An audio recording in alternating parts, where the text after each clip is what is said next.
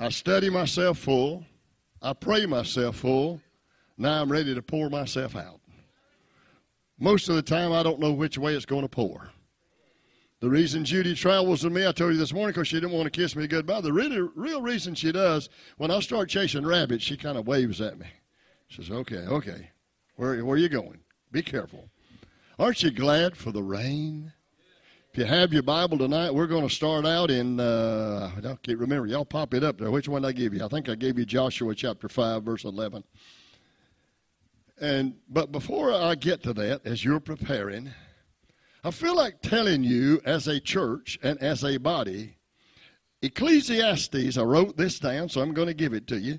To everything there is a season and a time to every purpose under heaven. To everything there is a season.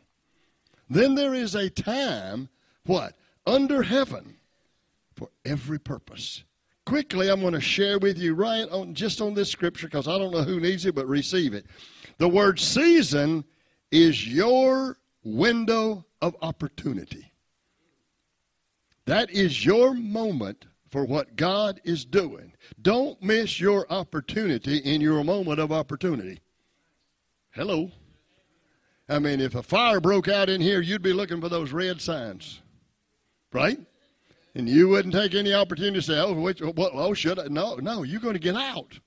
Amen? I was flying, I forgot where I was going.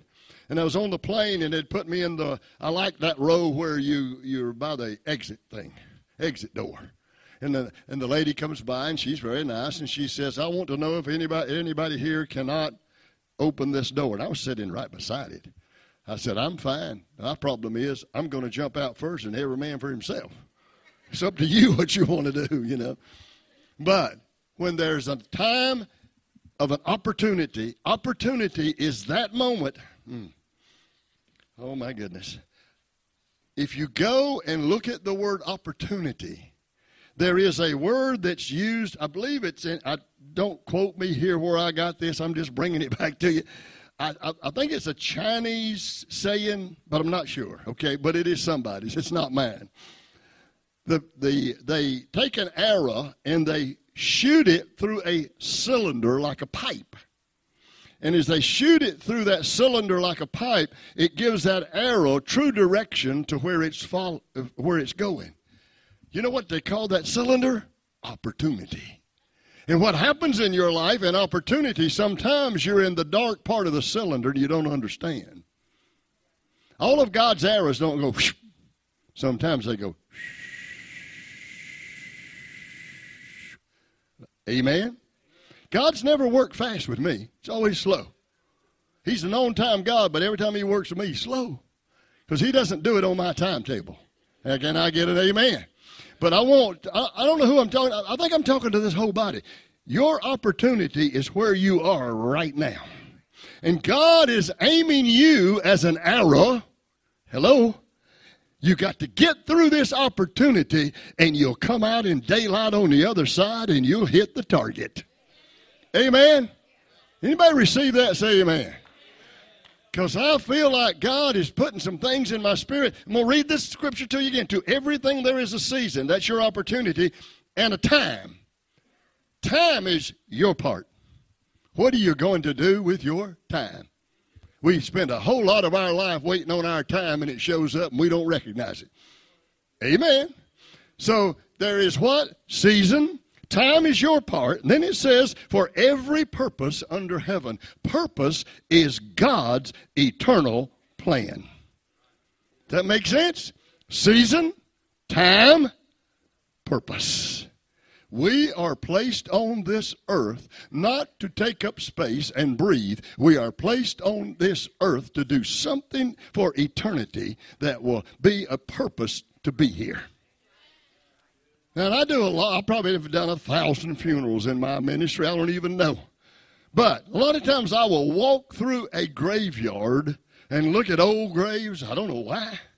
But sometimes I will look at it and I will think to myself, whomever is laying in here, and that dash represents your life, right? You're born, you die, there's a dash. Every one of us. And I think to myself, did you do God's purpose? You're not going to be judged when you get to heaven on how much money you had, how your job was, where you lived. People, you're going to be judged by your faithfulness to purpose. Wow, I didn't know I was going to talk about this just for a moment. You getting it? I'm just kind of building a thing here to let you know. The reason you're here, now how many years how long ago is it you started out here? You came here to this church? 79. Now, Danny, you've been here 11 years as the pastor, is that right? That's a lot of years. But he started with you, and he wants to complete the purpose with you. It's amazing how God works things out. He's not here being your pastor because he's his son. He's here for the purpose that God designed him when he was born into this family. It's not because of heritage. It's because of God. I'm here preaching to you tonight because this is part of God's divine plan and purpose in my life. See, when you understand that purpose is what God wants to do through you today. I'll read a text so y'all get comfortable here in a minute, okay? I just feel like we need to understand purpose. Why are you here? Wow. To work your job? No. There's a reason you're at that job. You know why you work the job you work? So you can fulfill God's divine purpose. Because there might be somebody that needs prayer. There might be somebody that needs to get saved. Purpose is kingdom work, kingdom ministry. It's all about his kingdom, not yours. Now, what's happened to the church in the past few years, we've got too many men who are building their kingdom. Hello. I spent 20 years at the Summerton Church. It's a 48-acre campus with a school of about 500 students. And when I left there 10 years ago, I said, don't you name a building after me. I don't want to be named after. You don't need to. Hello. It's not me. It's God's purpose. And when God's purpose is fulfilled, y'all got a minute before I preach? You got 5 minutes before? I don't know. But I feel like that God is bringing it to my mind. And I think it's in 2 Kings 13. You might can help me, Bible scholar, that's where he told the king to smite the arrows to the ground. That was purpose.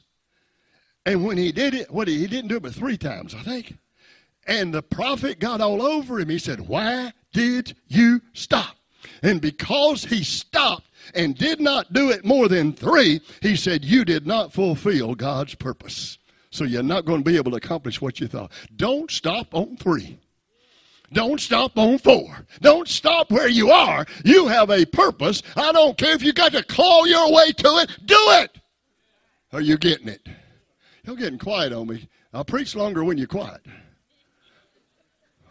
What happened to this group? They all left us. Y'all got to shout louder. Y'all further back, okay? Let me get to where I'm headed.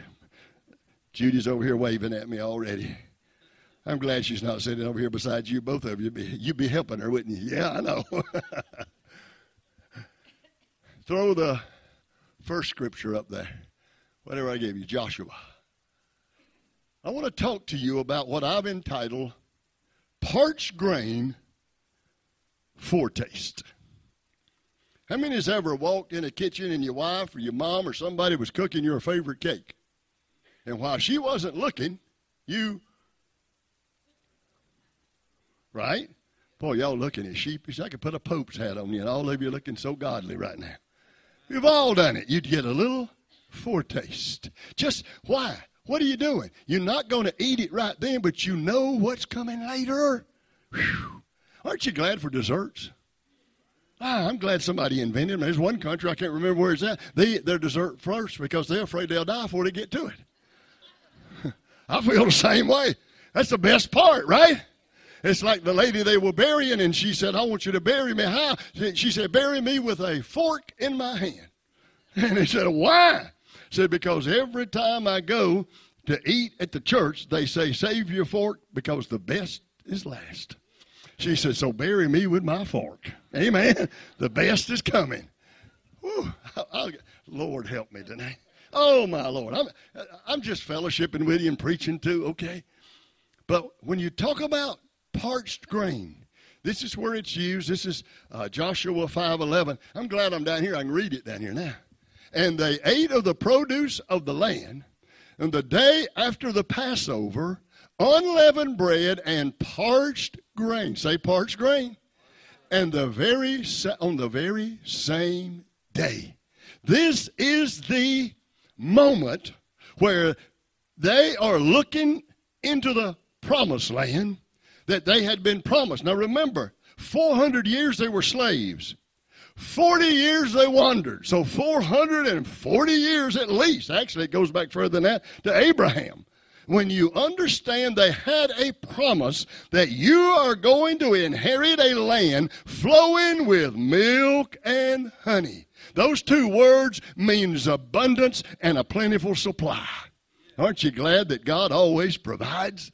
And he had promised them this, and now they're standing on the bank of the Jordan, looking across into the promised land. While they're looking over there, and before they go, the Lord says to Joshua, I want you to do two things. I want you to do, well, actually, it ends up being three. First of all, I want you to circumcise all the male men. Why? Because the fathers that preceded them did not do what God said to do as a covenant. Hello? Fathers, we got a responsibility to teach our young men. The reason we got wild young men running around through America is nobody's teaching them. Come on. He said, you were supposed to do this, and because you didn't do it, you got to do it before you enter the promised land, because that is a symbol that you are in a covenant with God. Come on. When you're not on a contract, you're a child of God, and he's made a covenant with you. And he's made that covenant with you to let you know he'll take care of you whatever your circumstance is. He said, I want you, first of all, to renew the covenant. Second thing he told him to do was, I want you to have the Passover meal. What's the Passover meal? The Passover meal is looking back where you used to be and thanking God for your deliverance because you have been set free.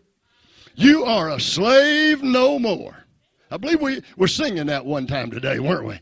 He said, I'm no longer a slave. I'm not in Egypt anymore. I want you to celebrate the Passover, and I want you to celebrate the fact that you have made it, and you are standing here by the grace of God. See, we must celebrate where we came from. I call it redemption lift. What that means is, I have been lifted out of the miry clay. My feet are on the solid rock. I'm on my way to heaven, and I know the only reason I'm here is by the grace of God. Whew. Y'all getting it? Say amen. Y'all got to get louder over here. I can't hear you. I sound like that guy on TV. I better leave that alone, too. And when I say that, let me see what goes through your mind. I can't hear you. Yeah, okay, yeah, I heard you. Third thing, serve food from the land. They brought food back. It's amazing how God gives us a promise and we don't trust him. Hello. Lord gave me a promise and he gave you. How many times have you just simply stood in faith? Boy, faith's easy to preach. It's hard to live. Amen? Because you got to do it day by day by day. I was thinking back this morning to when I was talking to somebody about when I went to Lee. I was at Lee University, and all of these things happened, and I began to think, I need to look back because I left the Navy, and 2 weeks later I was enrolled in Lee, and I had no job, no house, no nothing. Everybody called me crazy. Guess what? I was. But God provided me a house, provided her a job, provided me a job. Hello? What'd I do? I walked by faith. I don't know if I'm that radical anymore. But it takes a radical faith to simply say, I just believe God. You gave me the promise. You called me to the ministry. You told me to go. Well, I don't know if he told me to go to Lee or used Judy to tell me to go. Because I was a Baptist boy, and I had no clue what Lee was. I had no clue. I was going to Lee, and I didn't even know what the Church of God was. So I don't know how I even ended up there, okay? But God provided simply because I trusted him. Amen? So now they're giving each other parched grain. Parched grain in Hebrew means foretaste, down payment, earnest money. Did you get it? How many of you in here have a house? How many of you here the bank has it and you're trying to buy it back from them? Right? Most of us are that way. But what do you do when you find a house? My first experience in buying a house, because I'd already always lived in parsonages, was when I was at Summerton, not long ago. And when I had to buy a house, I had to give that person a check that said, this is earnest money, which I make you a promise that if the bank follows through and everything falls in place, I will purchase that house. Anybody still with me? Earnest money says, I'll keep my promise. Earnest money says, I am a foretaste. I'd walk through the house. We looked at the house. We had to do some things to it. It was Judy's dream home. It was her dream home. We put earnest money down. We were preparing everything, and everything followed through. But the only way I could get them to hold that house for me was that I made a promise to them, I will do what I said I will do. And, buddy, I want to tell you, we moved into that house. She was so proud of it, and I was so broke. So that's the way it works. How many of you men know you don't just buy a house? You buy everything that goes with it and all that stuff. Okay. I told her, I said, if she didn't live with me, I'd still be in boxes. Hello. All right, you men are looking at me. But the promise is, I'm giving you this as a foretaste of what's out there. Listen to me, Pathway. You are getting a foretaste of what's out there. You can't eat the whole cake, so don't worry about it. But you get a taste of it, then you'll get another taste of it, then you'll get another, hello. God's not going to give you everything all at once. It'd kill you. You couldn't handle it. But he said, I'm going to give you this because this is a foretaste, and he's made a down payment. He's made you a promise. I wonder how many prophecies have been spoken over this church. I wonder how many times you've heard God say, this is what I'm going to do. You are at the brink. To everything there is a season, and let me tell you, you are in your season. Let me tell you, this is your time to fulfill the purpose of God. There are people in this community that need Jesus, and he is going to use you as an instrument. You say, how am I going to do it? Go make them hungry by giving them a foretaste of what you have. Let somebody see Jesus in you, and they'll become so hungry to say, I want what you have. I want what you have. Hello? Foretaste means there's something coming. And he told them, he said, we're about to go across to the other side. I'm not going to preach about going over into promised land. You know all about that. They got into the promise. But let me tell you something. Wow. Okay, Lord. When you, as a church, move towards your promise, then you step into what God has promised, the enemy will show up. Oh, we're going to the promised land. This is what God promised us over 400 years ago to our fathers in Egypt, and before that to Abraham. Here we go, and as soon as they get in there, they end up at Jericho. What's Jericho? A barrier. What's Jericho? A stronghold. Just because you walk in the promises of God doesn't mean the enemy just goes ahead of you and parts the Red Sea. You know what I mean? He's always saying, oh, come on. It's okay. I just give it. No, no, no. He will turn up the heat. I have found out in my life in those dire circumstances when I'm facing my severe trial is when God has already made me the promise, and I'm just about there. I told you this morning, David, only like 3 more days becoming king. You've got to understand God has made you a promise, and you've tasted of it. Keep going. Keep going. I said keep going. What God has promised you is yours, and there may be a Jericho. You know what happens to people when they face their Jericho? They stop on 6. He didn't say walk around it 6 times. He actually told her to walk around 13 times. 7 times on that last day. And we stop before we complete it. The wall of your barrier will not crumble until you do what God said to do. You can stand there and look at it. You can shout at it until your tonsils fall out. But it will not fall until you obey God. He's not asking for you to obey part of it. He's asking for you to obey all of it. And I would say east, west, north, and south of this church, there are people in need of Jesus. I'm telling you, God put this lighthouse here, and it's a pathway. Pathway Ministries means there's a pathway to God that you can come through here and find Jesus. Anybody on board with me tonight? It's time you rise up and accept what God's given you. Amen. I think it's time for this church to get over the 80-20 principle, Pareto. You know what that is? 20% of the people do 80% of the work. I wish that would change in the church. You realize what you could do? You realize what you could do in this church if everybody paid tithes? Huh. Y'all got a minute? Maybe he'll invite me back. Sometimes we complain over giving God 10% and we have to give the government about 35%. Hello. I got news for you. If you'll give God 10%, he'll do a whole lot more with it than our government has. They say, oh, we want to give you. You got to pay your taxes. You pay your taxes. We're going to feed the hungry. We got more people starving than we ever had. Hello? If church people would support what God is doing, there would be no limit to what you could do. I'm not telling you that you have to pay tithes to say, oh, I pay tithes. No. In fact, I'm going to change it. You don't pay tithes. How can you pay something that's not yours? Amen. It's not yours anyway. He said, I'm going to let you keep 90%. And here we hold on to that 10%. We're like a dog with a towel in his mouth. God has to. Hey, I don't know why I'm doing this. I don't have a clue who does or who doesn't.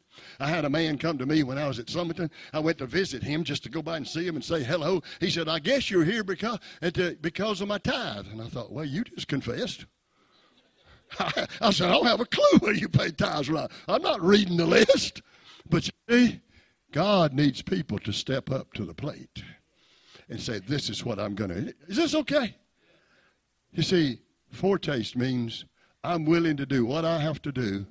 Can you imagine being at the walls of Jericho and there's 2 million people plus maybe walking around those walls and you're the last guy? And all those dusty sandals and feet are ahead of you? My goodness, imagine what you look like. I used to work for the State Highway Department when I graduated from high school and we was building roads, and I'd look like a man when I got home.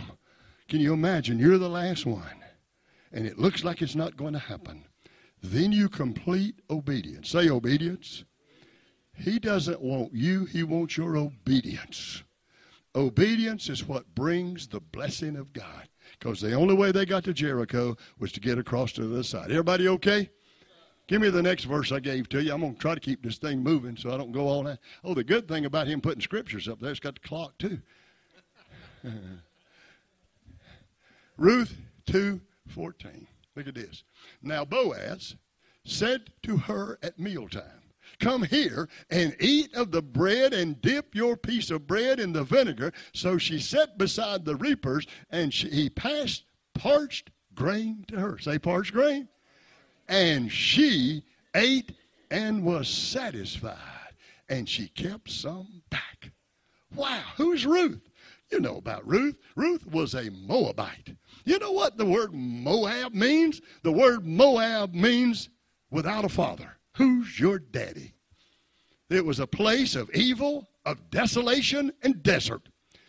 The Lord blessed her because a family, and I don't understand this, when you talk about Naomi and Elimelech, they grabbed their kids and they head from Bethlehem, Judah, to Moab. You know what they did? They went from Bethlehem, Judah. Bethlehem means house of bread. Judah means praise. They left the house of bread and praise and went to the desolated place. Never could figure it out. Why do people leave the church when they need it the most? Hello, they'll leave Bethlehem, the house of bread and the house of praise, and they'll end up in the desert. You know what I found out with those folks? They always blame the church. Hello. They went into Moab. The two sons of Elimelech and Naomi married two of the women from Moab, which you wasn't supposed to do, okay? That was not the way it was supposed to happen. They married them. Then Elimelech and the two sons died, and there was nobody left but Naomi, Orpah, and Ruth. And Ruth looks at her mother-in-law and says, I'm not going to leave you.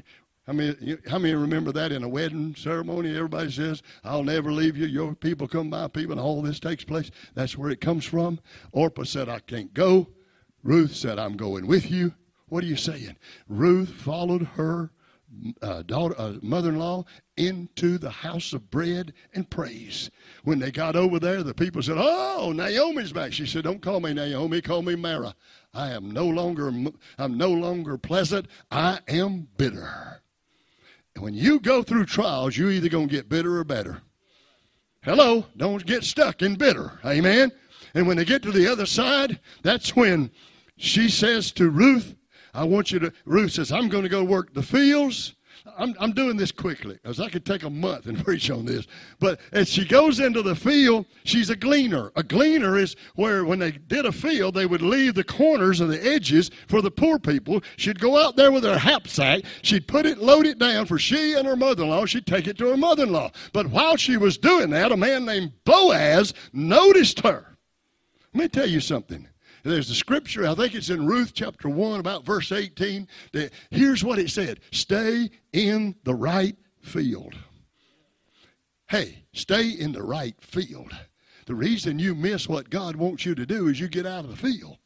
She's in the right field, and he notices who she is, and he says to the reapers, who's that one? Boy, she must have looked good. Who is that woman? He said, I like her. Well, folks, it's easy to figure out she must not have been ugly. I mean, my goodness, there's no Hebrew word for that, okay? And he says, take care of her. Don't you let anybody bother her. And he invited her over, and when he did, he gave her parched grain. You know what he said to Ruth? You may not know who I am. You may not understand where you're at, but I'm handing you a down payment. You're not always going to be working the field. You're not always going to be poor. You're not always going to be helping your mother-in-law. I'm giving you a promise that this is an assurance to you that I will take care of you.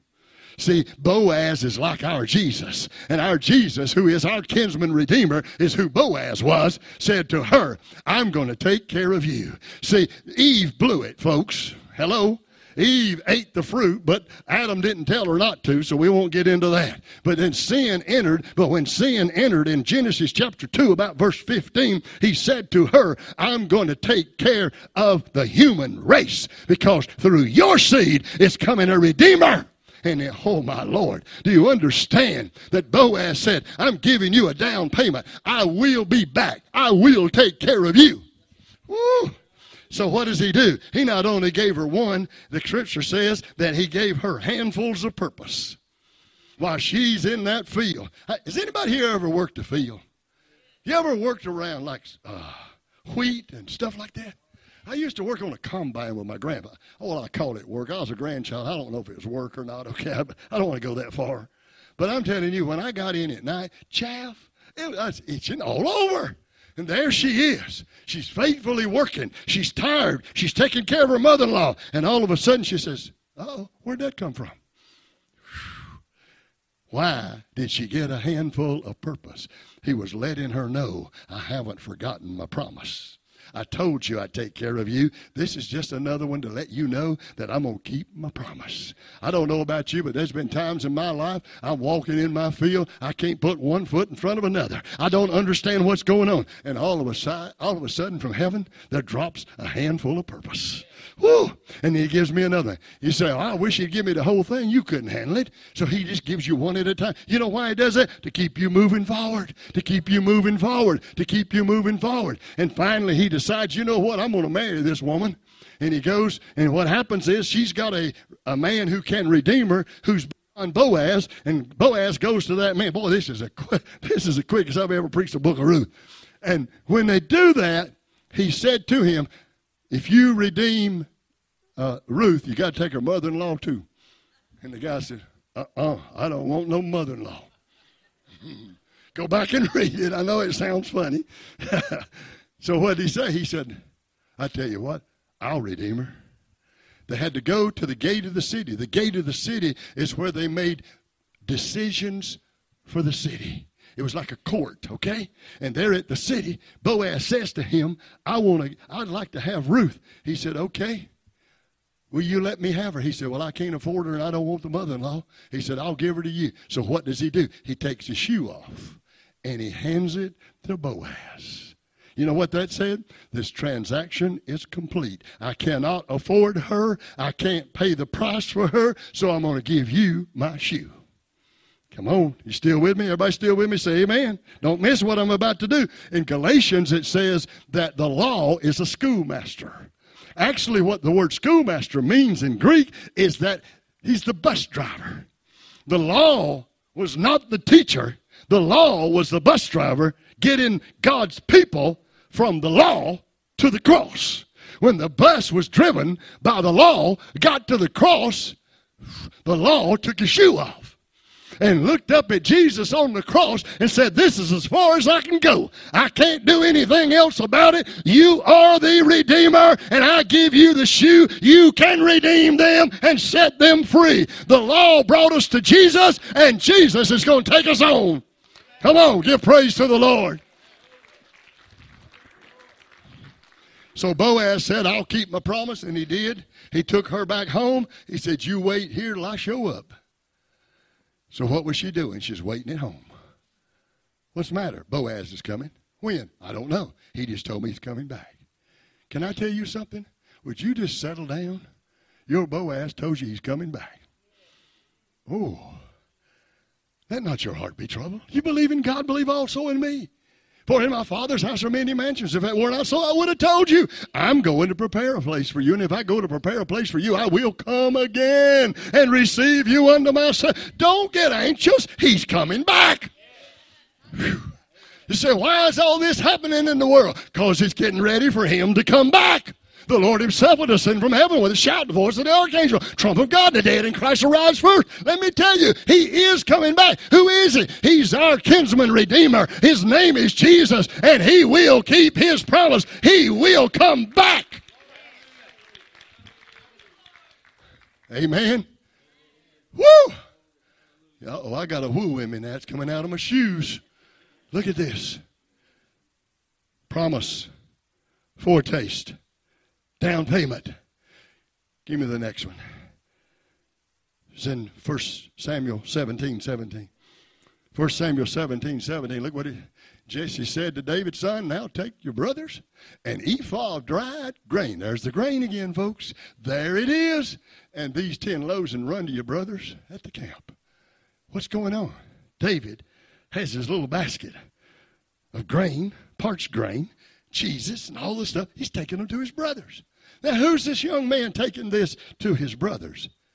He's already been anointed king. Just because you've been anointed king, you may not have gotten there yet. Hello? When he was anointed king, he had to go back and tend the sheep. Can you imagine being little David and you go back to the sheep? They say, I want you to know I am the king. And all he got was, bye. I don't care. See, people don't care that you've been anointed for something. Hello? They don't know that. That's between you and God. Woo! Come on. And here's this little boy who'd been waiting, been faithful, and his father said, hey, son, I want you to run this over there to your brothers. Where are they at? They're fighting Goliath. Well, they wouldn't let him go. Can I stop here and divert a little bit? Well, nobody said yes. I'm going to do it anyway. David had been anointed king as a little boy. Where was he? Out in the field with the sheep. Now, my Bible tells me, if I'm correct, that he was ruddy, which meant he was probably fair-skinned and possibly had blonde hair. Does that make sense to everybody? If you don't, say amen. If that is true, and it is, maybe he was so insignificant to a Jewish household, Jesse didn't even bother with him because he didn't fit. Ooh, did you hear me? Somebody say amen so I can keep going. He didn't fit. He didn't look like a Jew. Not if he's fair-skinned. Not if he had a ruddy face and blonde hair. But all of his brothers went before Samuel. No. What does Samuel say? Jesse, you got any more?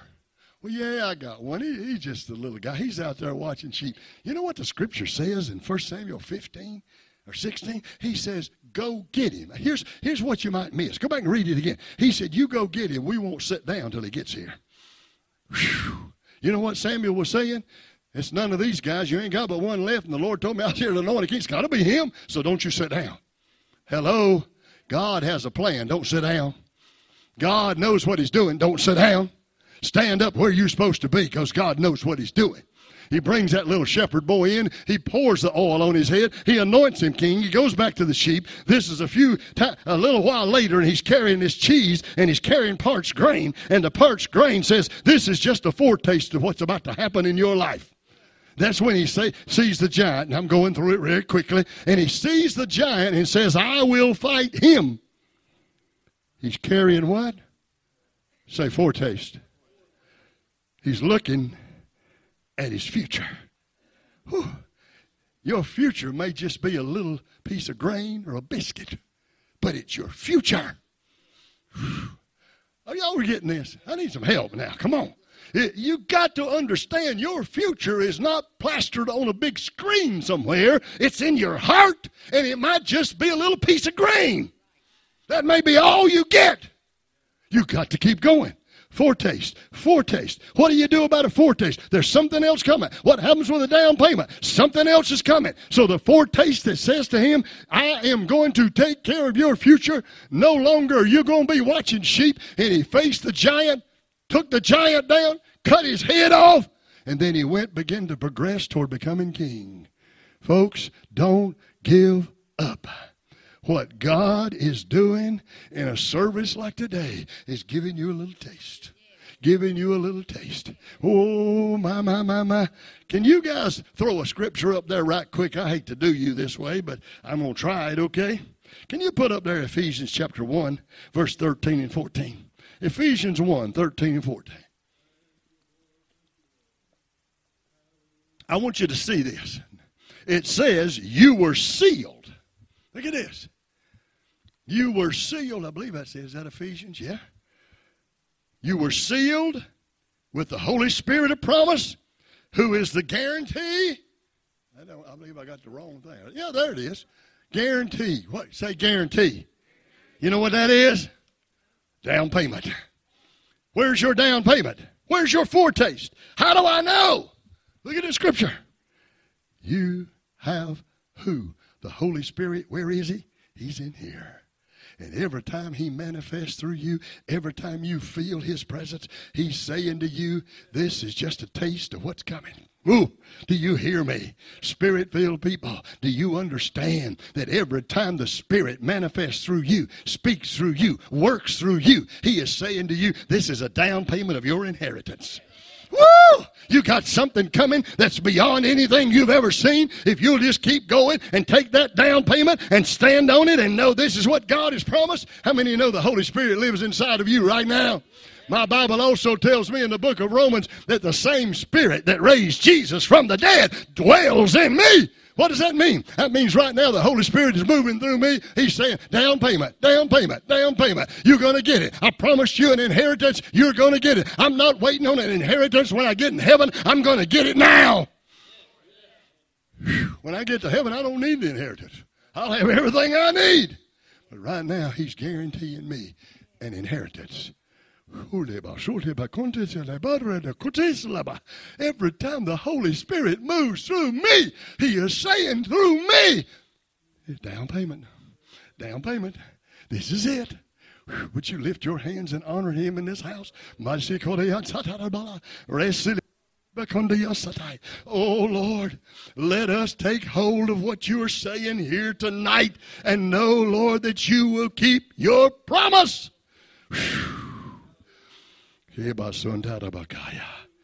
Thank you, Holy Spirit. Would you stand with me, please?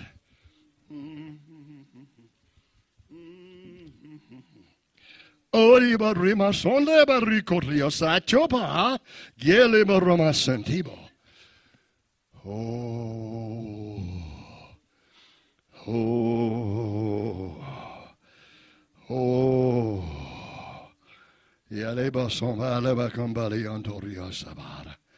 Father, Father, Father, we thank you that you have given us a down payment. You have put earnest money for us, and that earnest money says you will keep your promise. And now your Holy Spirit is moving through us to guarantee the promise will be fulfilled just as you said. Thank you, Father. Thank you, Father. Thank you, Father. Thank you, Father. Lift your hands with me just for a moment and just honor him. Honor him. This is what he's telling me to do, so this is what I'm going to do. I want everybody in this building that has the ability to do it to walk up here in this altar right now. Come on. Come on. Come on.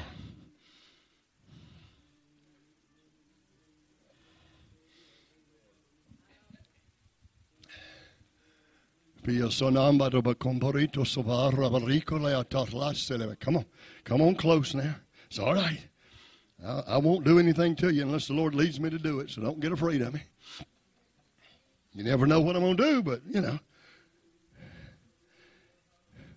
Pastor, the Holy Spirit is stirring me with the word shift. Somebody, everybody say it. Say shift. Say it again, shift. It's an acronym. Listen.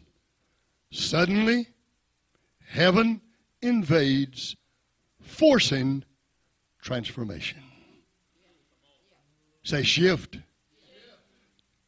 He is going to give this ministry a suddenly. Don't you miss it. Don't you? Did you hear me? Say shift. Suddenly, heaven invades, forcing transformation. We're good at inspiration.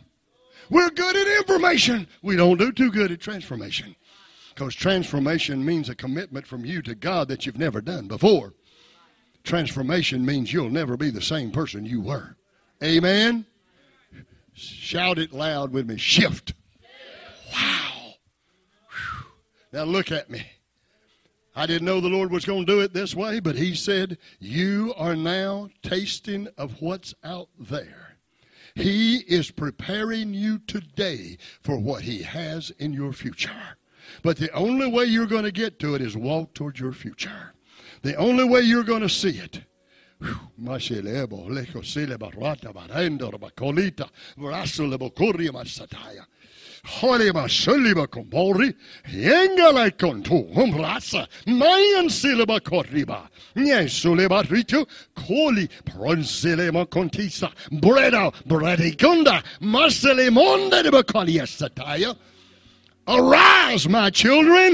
The task is great, but I am greater.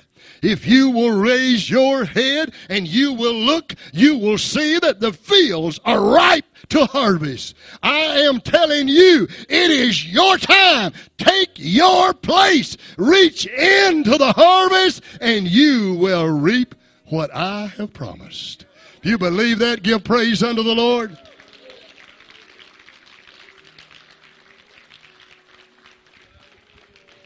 How many believe there's a harvest out there? How many believe the harvest is for you? How many believe the only way the harvest can make it is if you go out there and get it? Amen. I don't like to have you stand and preach, but I'm going to preach about 1 minute. John chapter 4, the disciples came back. Jesus ministered to the woman at the well. When he ministered to the woman at the well, she went into the town. She went to a town of Samaritans. Samaritans were the scum of the earth. Jews had nothing to do with the Samaritans. She goes into town. The disciples show up, say, we got food for you. He said, I got food you don't know about. Woo. I want some of that food nobody knows about. I said, I want some of that food nobody knows about. He said, you're bringing me a hamburger from McDonald's. I don't need it. Amen? But what happens is the Samaritans are following this woman. Who are they? The lowlife, the dejected, the outcast. We can't have anything to do with them. That is Samaritans. Look what Jesus says in John chapter 4. Lift up your head. You know why? They didn't want to see him. Whew. Are you hearing me? He said, lift up your head. I want you to look and see. There comes your harvest. It's the people you don't want to be around. Whew. Let me tell you something. It's not just time for the church to minister just to the poor and the down and out. It's time to get the rich outcast too. Hello? We're afraid of them. Don't be afraid of them. Go in and tell them that Jesus loves them. Well, what if they throw you out? Go to somebody else and do it again. It doesn't matter. The harvest is ready. They need laborers in the harvest. But sure enough, I don't know where to go with this. I honestly don't. You want to preach? Lord, y'all in trouble now? I feel like from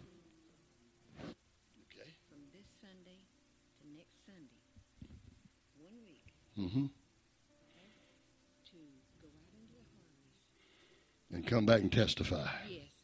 Okay. Yes, but because this has happened before, miracles. Yes.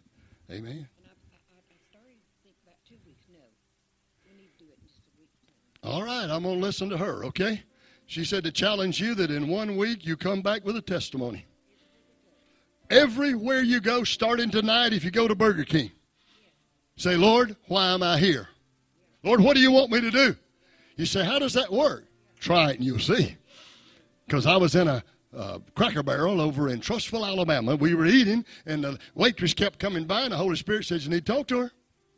I wish I could tell you I was always obedient. I said, well, not now. Isn't that how we do it? Not now. She came back, and the Holy Spirit, when she left, said, talk to her. Came back, and she brought my check. And the Holy Spirit said, you about to run out of time? I said, okay.